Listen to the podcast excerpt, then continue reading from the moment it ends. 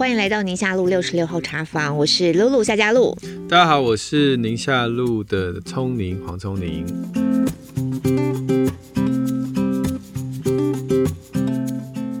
今天呢，我们要特别从破日本影史票房纪录的动画片《鬼灭之刃》开始聊起。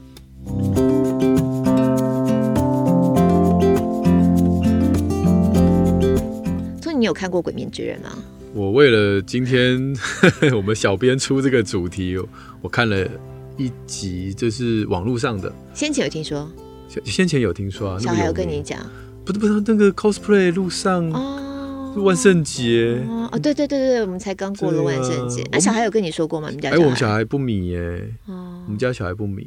然后我我也问他们，嗯，我说你们知不知道那个那个《鬼灭之刃》里面那个女生呢、啊？我那时候不知道她是米豆子。祢豆子，我说那个女生咬那个竹筒是干嘛？嗯他很饿吗？就是每天要吃竹筒饭这样子，不能低血糖。然后他们就笑翻了这样子。所以他们其实知道。他们知道。哦。我我这个也是正正式的跟大家说，很多人都说什么，你如果不去追这些流行的东西，你小孩就会没有朋友。对，会落伍。才不会！我小孩什么都嘛不知道，然后去同听同学讲讲讲讲回来，也是头头是道。就他们还是可以参与啦，还是可以参与讨论。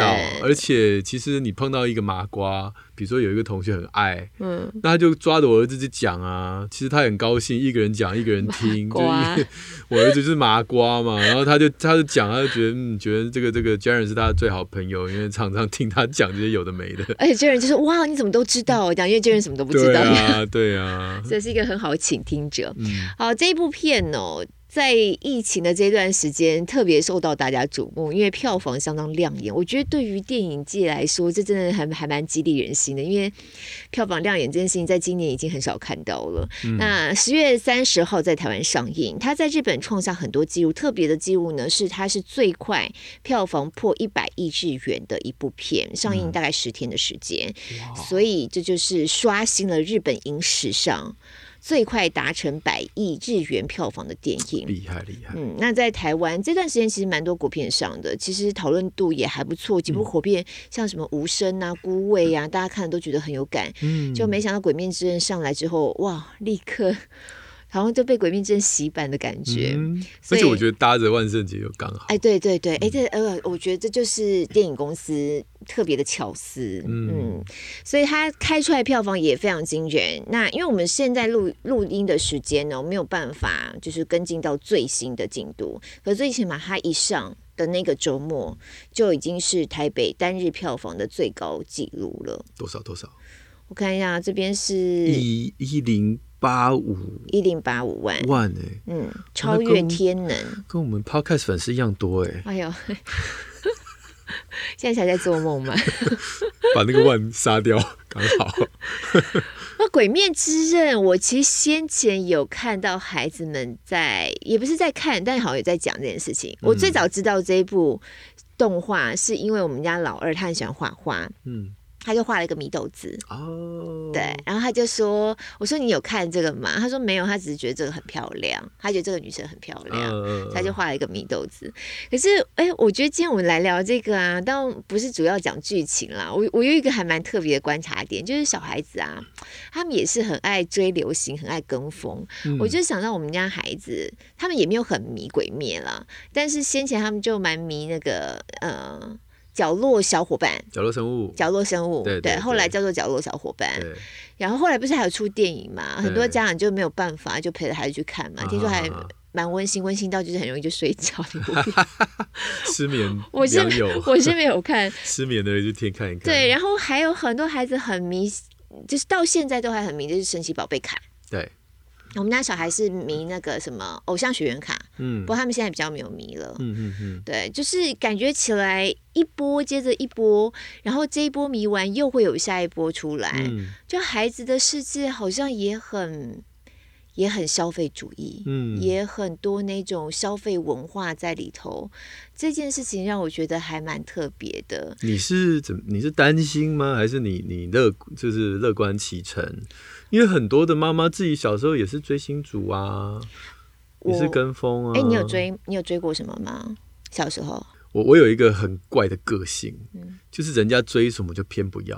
哦，所以那时候那可以追个没有人追的，那我就会追他的最大的敌人哦。比如说 Michael Jordan 很红的时候，他是真的是叱咤风云，我都就是会替他的对手加油。嗯，然后那个 Shaquille O'Neal，我我爱看篮球啦，哦、所以像这个 Shaquille O'Neal 这个大杀四方，我就都都是支持另外一边另外一边。我有一种对，对我有这种怪咖，然后每次像长大也是一样，人家买车啊什么什么车什么哪一个牌子最好，我就偏不要，我就是偏要跟人家买不一样，哦、就我有那种怪、哦、怪个性，对，所以我就很难去追人家。那你小时候，哎，我觉得好女生比较会有。我记得我国中、国小高年级、国中吧，那时候都会有那种偶像明星啊，他们的照片，然后互背起来。对对对对对，有没有？然后就可以放在你的那种小皮包里面互背起来那种。对啊，那个大家就还还好，好像有点像卡册一样，但还要 收藏的感觉啊。对，有没有？我只有互背过，哎，这个能讲吗？谁？没有，就是自己喜欢的女生。害我突然就谁？我记得我那时候男生喜欢那个酒井法子啊，对对对对，对，然后女生就是刘德华是大宗嘛，对，嗯，我我就没有迷耶，像什么酒井法子那些就还好，都还好。我们家小孩现在迷 Blackpink，那是啥？Blackpink in your area。不错啊，就是韩团一个四个女生组成的一个团体，很红哎，真的哦。但是他的 target 是小孩吗？没有，他们就是一个偶像团体，一个女团，OK OK，像 Twice 那样子，Twice 那子瑜知道吧？子瑜知道，子瑜知道哈，对。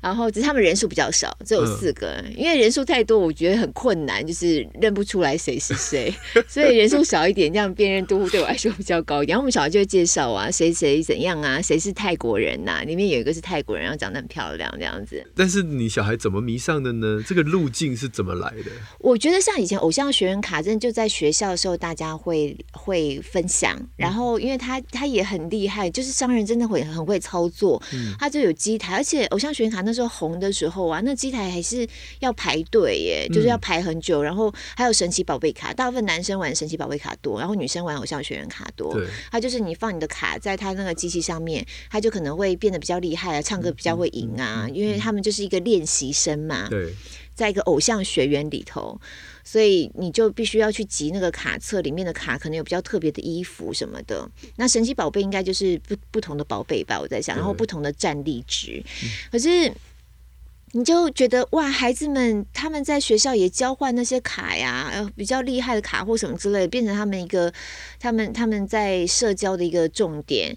然后回来也会拜托你生日可不可以给我买一个卡册啊，干嘛的？他就开始有这样的消费行为。嗯、所以后来在看这个鬼面的时候，你其实对我来说，他就是又多了一个新的一个出来，新的一个一个 icon 出来，一个祢豆子啊，还有那个哥哥叫什么炭治郎，是不是？对，然后新的孩。有一个偶像的嗯崇拜的一个对象，或一个很漂亮的一个女生的那个感觉，嗯、但之后还会有啊。嗯，以前发生的事，未来还会再发生，未来还会再发生。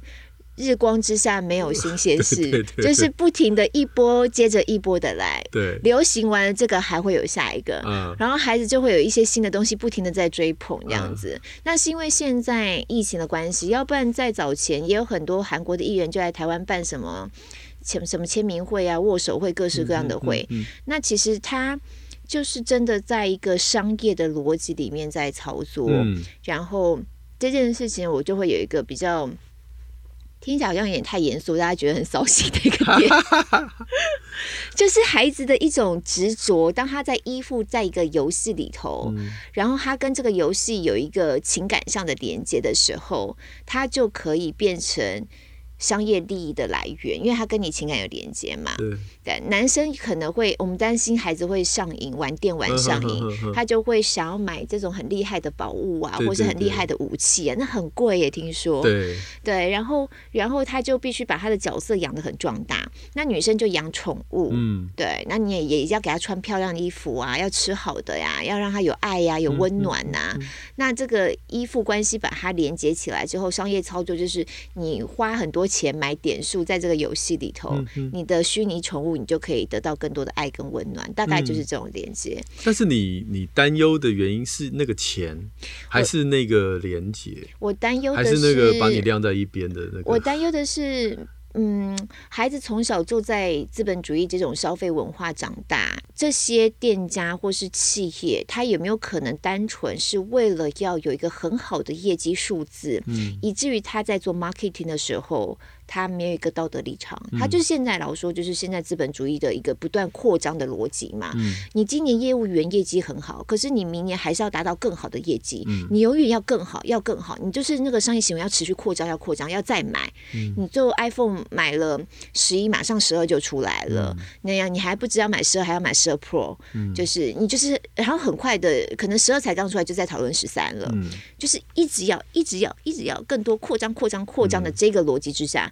当他的对象是小孩的时候，我觉得这是家长可能需要嗯有一点嗯那种。所以你其实也是蛮滑坡的，我发现，就是很多小那个小孩小的时候，比如说没礼貌，爸爸妈妈就会。是很担心，可能他长大就会。现在就是这种没大没小，你长大以后是对老师不敬，然后之后你去求职的时候就没有工作。这是一种，这是一种超前部署，超级滑坡啊！超前部署啊！对，所以你担忧你的孩子在这个流行文化。应该是说呢，不叫担忧，但是我会注意，然后我会把它当成一个现象在观察。嗯，对，就是我觉得，我觉得社会必须要有一个集体意识。所以包含政府会立法呀，嗯、给孩子看的卡通有些广告是不能放在里面的，那就是一个保护孩子的立场啊，嗯、不是说我高举言论自由，我就什么事情都可以，什么样讯息都可以投射嘛。呀，所以我觉得这要分两个部分来讨论。是第一个部分就是这个消费文化，这种资本主义，每一个行销的人都处心积虑想要进入你的大脑，找到你缺失的那一块。这个事情，嗯嗯，我们可以做一个讨论？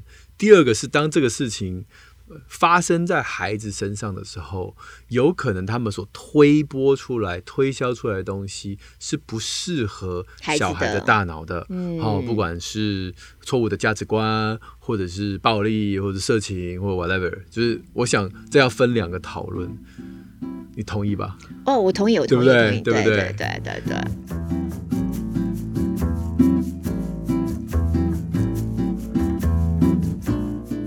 那我觉得第一个部分，这个比较是挡不住的啊。第一个部分，它就是我们现在这个世界运作的逻辑。对啊，所以你可以跟他聊啊。比如说像我孩子那天在看，呃呃，这这是一个什么东西，然后我们两个人就看了就哈哈大笑这样。比如说啊，我我想起来，我们在看一个脱口秀，我们在看美国那个这个这个 Trevor Noah 还是什么的。哎，我终于知道为什么你孩子英文会这么好哎，他就是跟你看美国的脱口秀。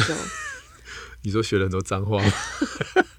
没有字幕，对不对？有中文字幕吗？没有字幕。对呀，哎，超难呢。你知道我们一般觉得英文 OK，对不对？可是你要听他脱口秀，完全另外一个 level，因为他会讲到一些就是跟文化有关的。那个英文的使用是要母语才笑得出来的笑话哦。但但相对 Trevor Noah，因为他是移民，所以他的英文没有那么难。但还是好难啊！啊，这不是重点啦。啊，对，不好意思，我们讲讲歪了，我都 都脸红了。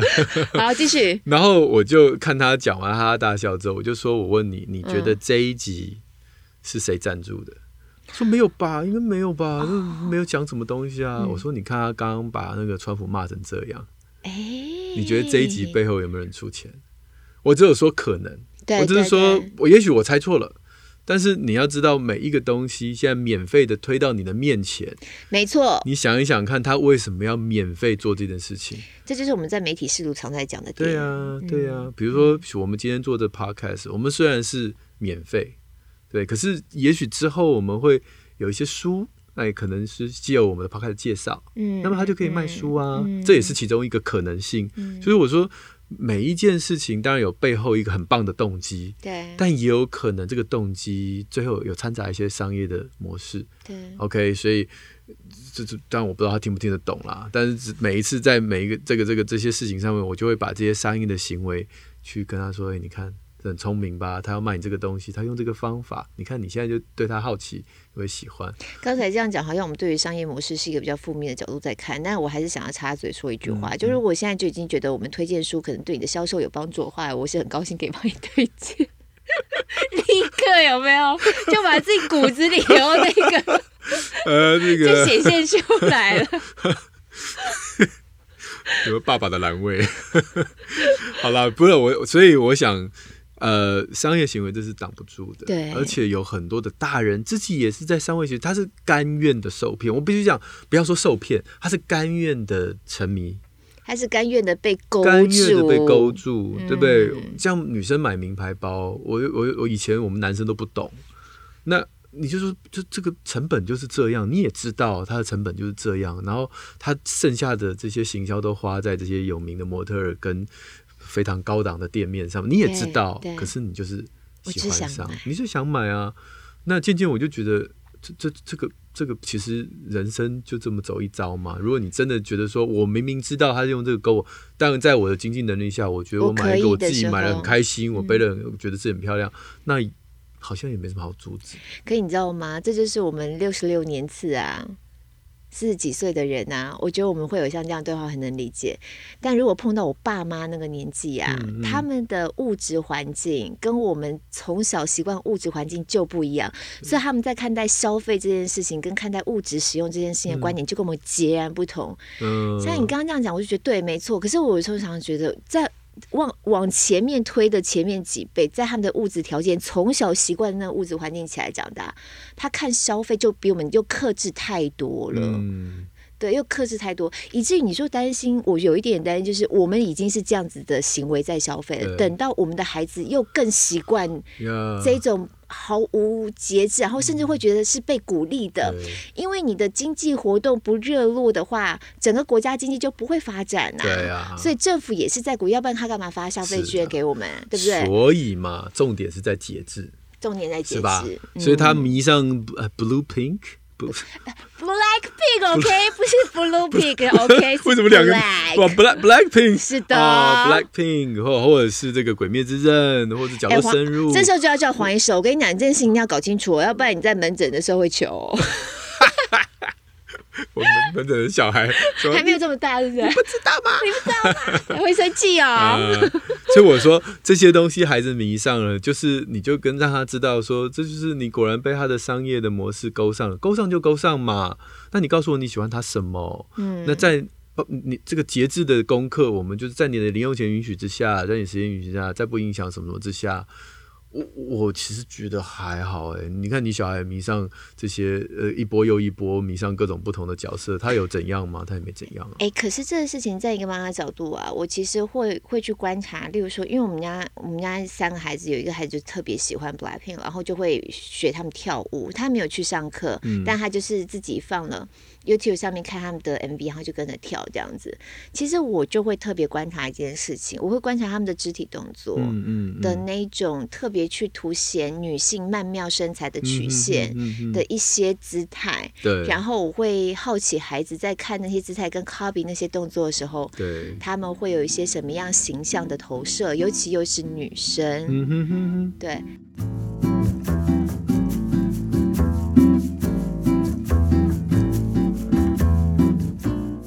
妈妈是不是很无聊啊？去想这个事情。这个这个，我觉得就是我们的第二 part，就是说这些推波到孩子是不是适合他？你你，比如说你觉得这些性感搔首弄姿的动作不适合你的孩子，或者说你不确定，你不确定到底什么时候接触这种搔首弄姿的动作会。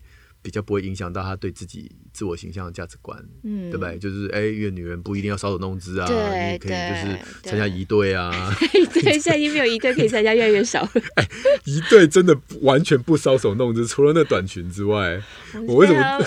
这样为什么？因为我大学的时候，我们有有这个呃演一出戏，就是说我们在迎新之夜，我们要迎这个隔一年的新生，对，哦，那我就叫我们一个学妹说，我们就演一出戏，那你要假扮那个搔首弄姿的女人这样子，然后她是一队出身的学妹，嗯、然后她就说：“我不会扭屁股。”哎，我说：“啊，就就就假装一下嘛。嗯”她说我：“我我仪队的我不会。”然后她就再来回走了几次，我们就说：“啊，那换一个人好了。” 你们一队走路真的是呃一根树枝在路上行进这样子，对啊，要停、啊，非常的正经八百，啊、很妙。对啊，哎，你是建中，我记得。建中啊。对啊，以前我们高中就是男校女校，然后很多男校学生对我们那个女校一队，其实都会有一个很特别的眼光，对对对对，嗯、而且贵校也是很有名的出美女，是是是。好啦，这这不是重点，又歪楼了。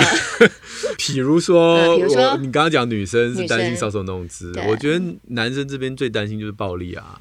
哦，暴力电玩这件事情是问题。比如说《鬼灭之刃》之所以进入讨论，也是因为里面有一些这个血腥的画面。我看了，我看了，对对对，我觉得它确实，如果要依我讲，我觉得它是适合年纪大一点的孩子看的，因为它里面的题题材或一些人设，是不是那种黑白二元论的善恶？对对，就每个鬼。他成为这么恶的鬼之前，他都曾经是人。对。然后他心里头可能有一些遗憾。嗯。然后因为他变成鬼了之后呢，他原来在人世间的遗憾慢慢被他忘记了。嗯。但是在他被处理掉的那一刹那，某种程度，他好像被唤醒了，曾经埋藏在他身。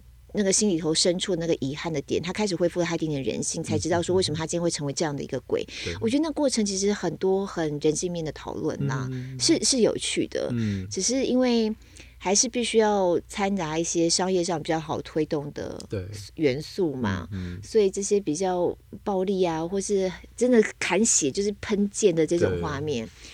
确实，在这上面，我觉得这样难免会有一点点讨论跟担心。嗯、但素材跟讨论题材，我觉得其实是蛮有趣的。这种研究就很难做，很难做，就是你的暴力到底有哪些不同种？像像这种《鬼灭之刃》这种暴力，基本上在真实人生是不会出现，因为就是没有这种鬼嘛。对嘛？然后它又是动画，然后就是你也没有人每天拿着一把剑在路上。嗯。可是像美国有很多研究针对枪的。那个就严重的影响到他们的治安，尤其在美国，青少，尤其是青少年，尤其呃，就说你今天是成熟的大脑啊，你那边打打杀杀，也许你还可以跟现实分开，但他们青少年。在这样子沉浸在这些画面或颜色上，有好多很有趣，很多研究。嗯，最最小的是像小朋友的，小朋友可以怎么样？小朋友的就是，比如说他们先看一个有带一点暴力的影片，大概多小啊？呃，我记得那个研究是大概十，就是十十岁十几岁，十岁左右，嗯嗯，嗯，不大的十岁左右，嗯、然后。他们就是看完一个是像真善美这种影片，然后另外一个就看了一个有点暴力的这种稍微有有有点枪支的影片，然后之后就让这些孩子进到一个空间去玩一个游戏室，那游戏室在抽屉里面藏了一支枪，假的枪，嗯，但是就就长得像真的枪，但是是假的，然后。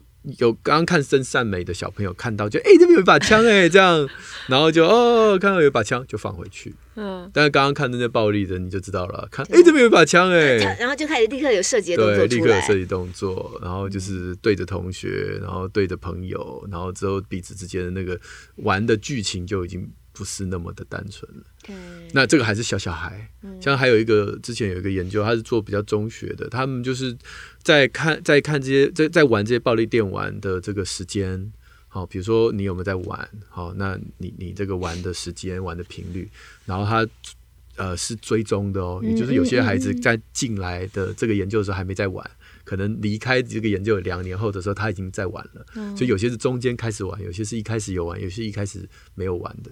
那经过几年的追踪，就发现那些玩暴力电玩的小朋友，他的那些暴力指数都会升高。暴力指数就是以暴制暴啦。嗯、比如说今天有一个同学弄你，嗯、就比如说他在撞到你，那你觉得他是故意的还是不故意的？就一定会撞回来、啊。对对对对，就是那些常在玩暴力电玩的，大部分都会觉得是故意的。所以我们社会新闻就会常看到那种看你一眼就看什么看？对，嗯，就是他们会很直接的把他的这种情绪投射在。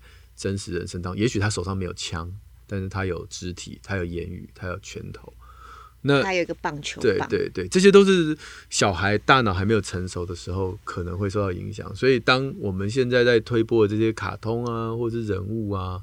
其实角落生物已经很不错了，可爱啦，对，就让他沉迷吧，也不要到沉迷吧。不过你刚刚讲让我想到一件事情啊，就是虚实的混合，是我们现在在科技界一直在追求的方向嘛，嗯、什么 VR 各种 R 这样子。嗯、可是真的，你你有你有戴过像那个 VR 眼镜吗？有啊，会昏呢、欸，很真呢、欸，很真啊，真的很真。然后然后那个音效啊，如果你是贵州这样子的话，嗯、你真的会有点你。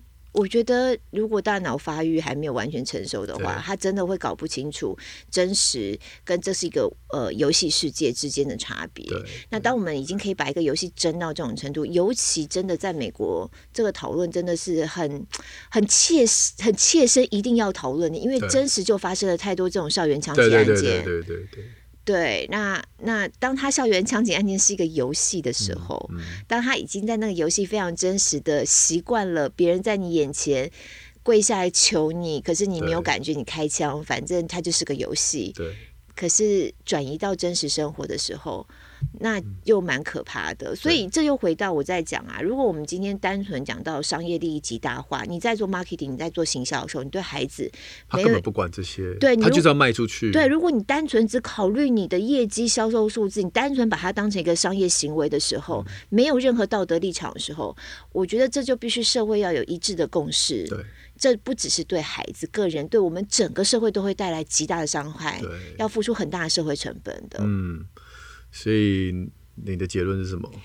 我结论就是不要让小孩玩少一点，我还是结论好弱。我的结论就是让他迷上一个比较没有伤害的东西。哦，角落小生物是不是？角落小伙伴。啊、像我，我就我就很刻意的让我孩子迷上 NBA 啊，打篮球。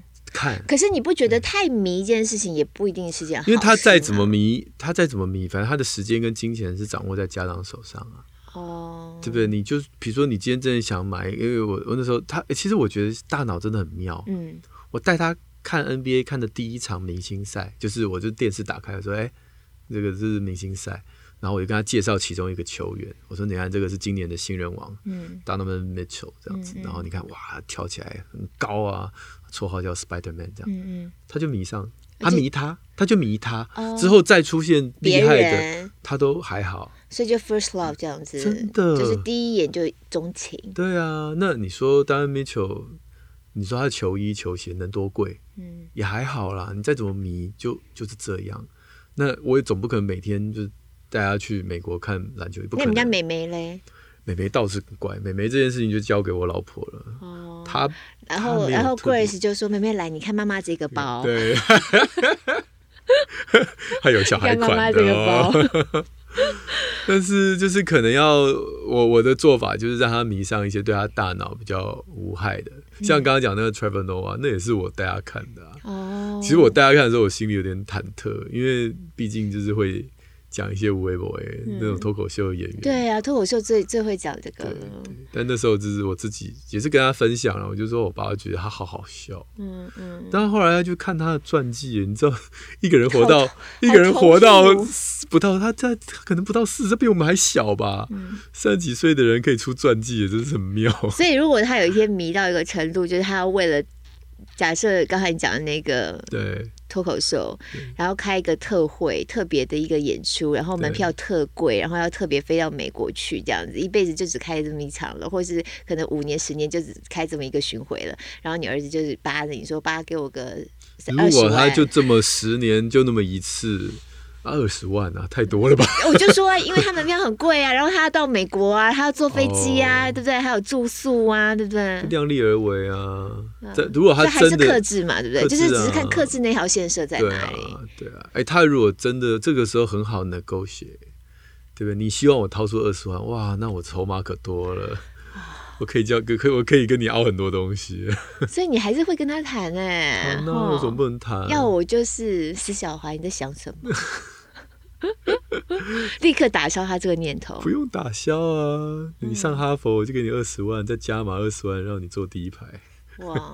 所以爸爸，哎、欸，我变得好功利啊！我，对呀、啊，我这种教育方法真不真不 OK 啊！但是至少不会迷上暴力电。所以还是还是要给孩子一个方向啦，让他们去追逐啦。这样讲啦，我对于那个有始终有喜欢一个东西，而且。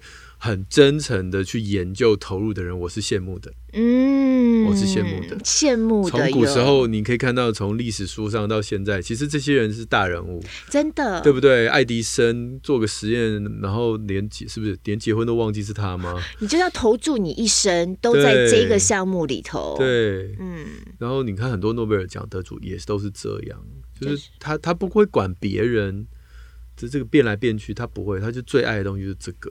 然后他就投注他的生命在上面，其实这点是我我我我也是很钦佩的。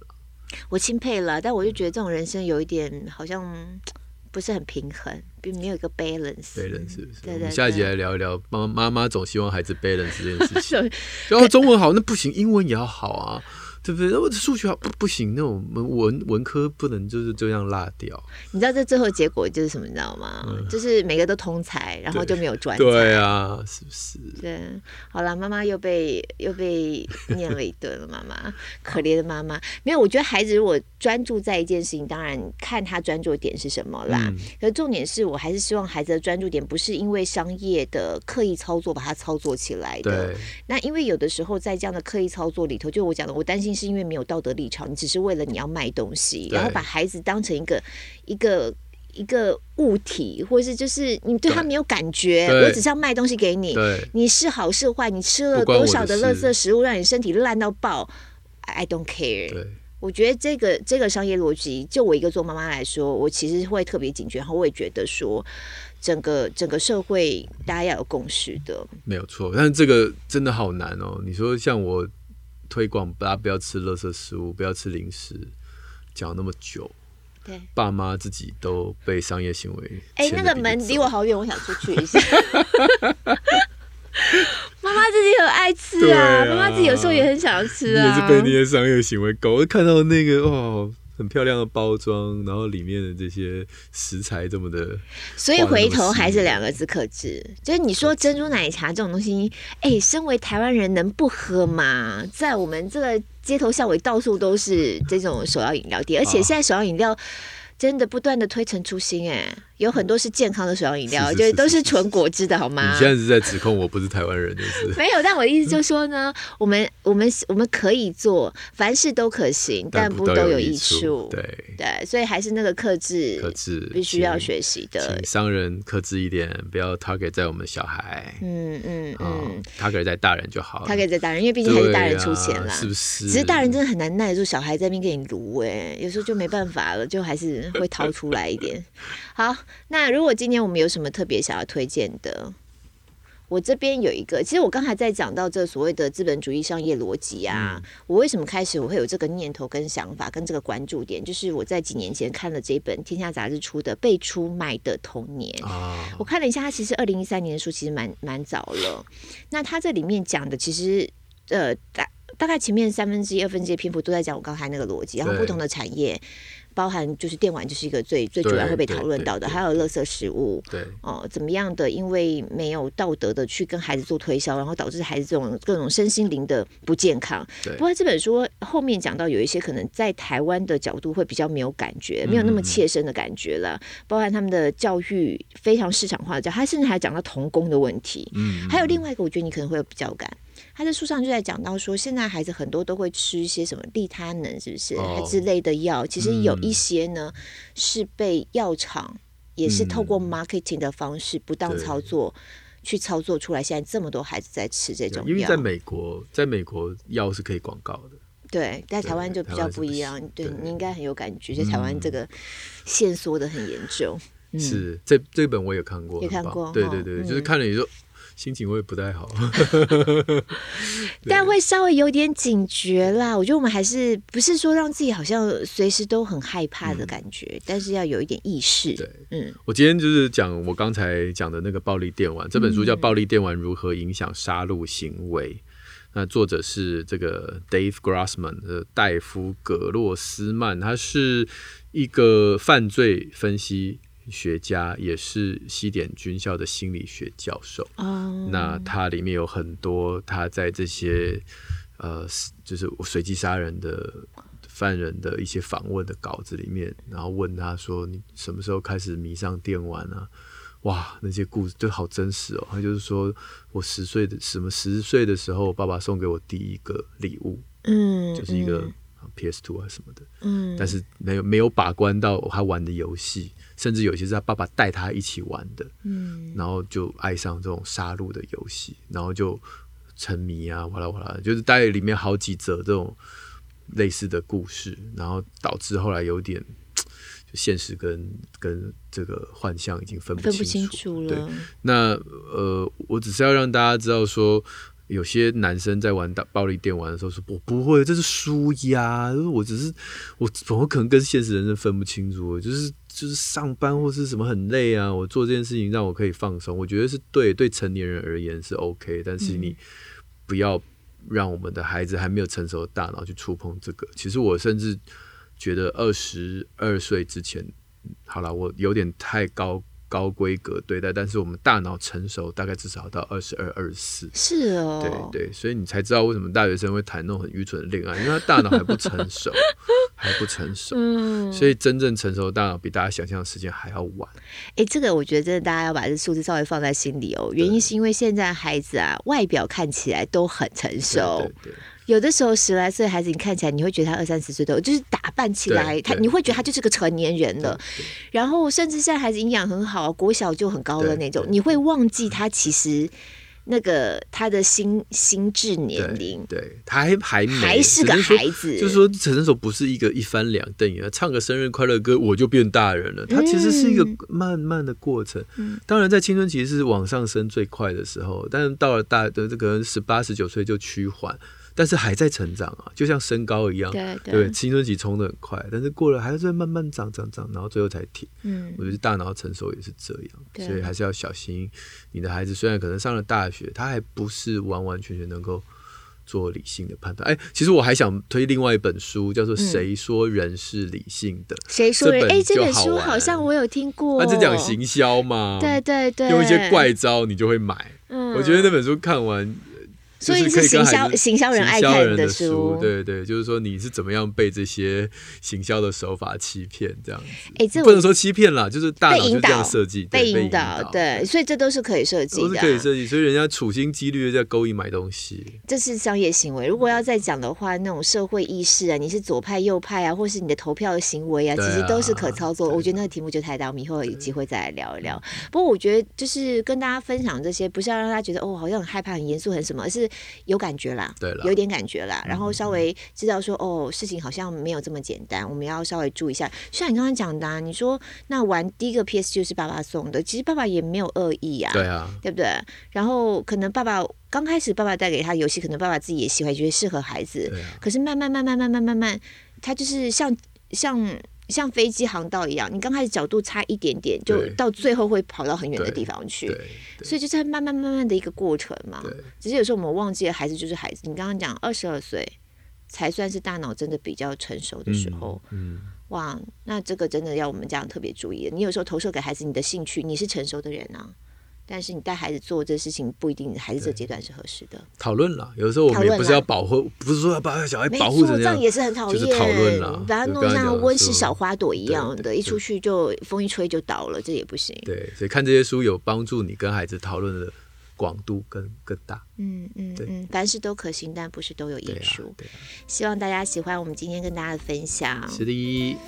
那我们宁夏路六十六号茶房，呃，就到这边。想听我们聊什么，都可以在我们的下方还有粉丝团留言，呃，五星赞一下。好像我们好像很需要人家的肯定，其实没有啦，你要按几星都可以。哎，但我还是希望你按五星。好了，下次再见了，拜拜。拜拜。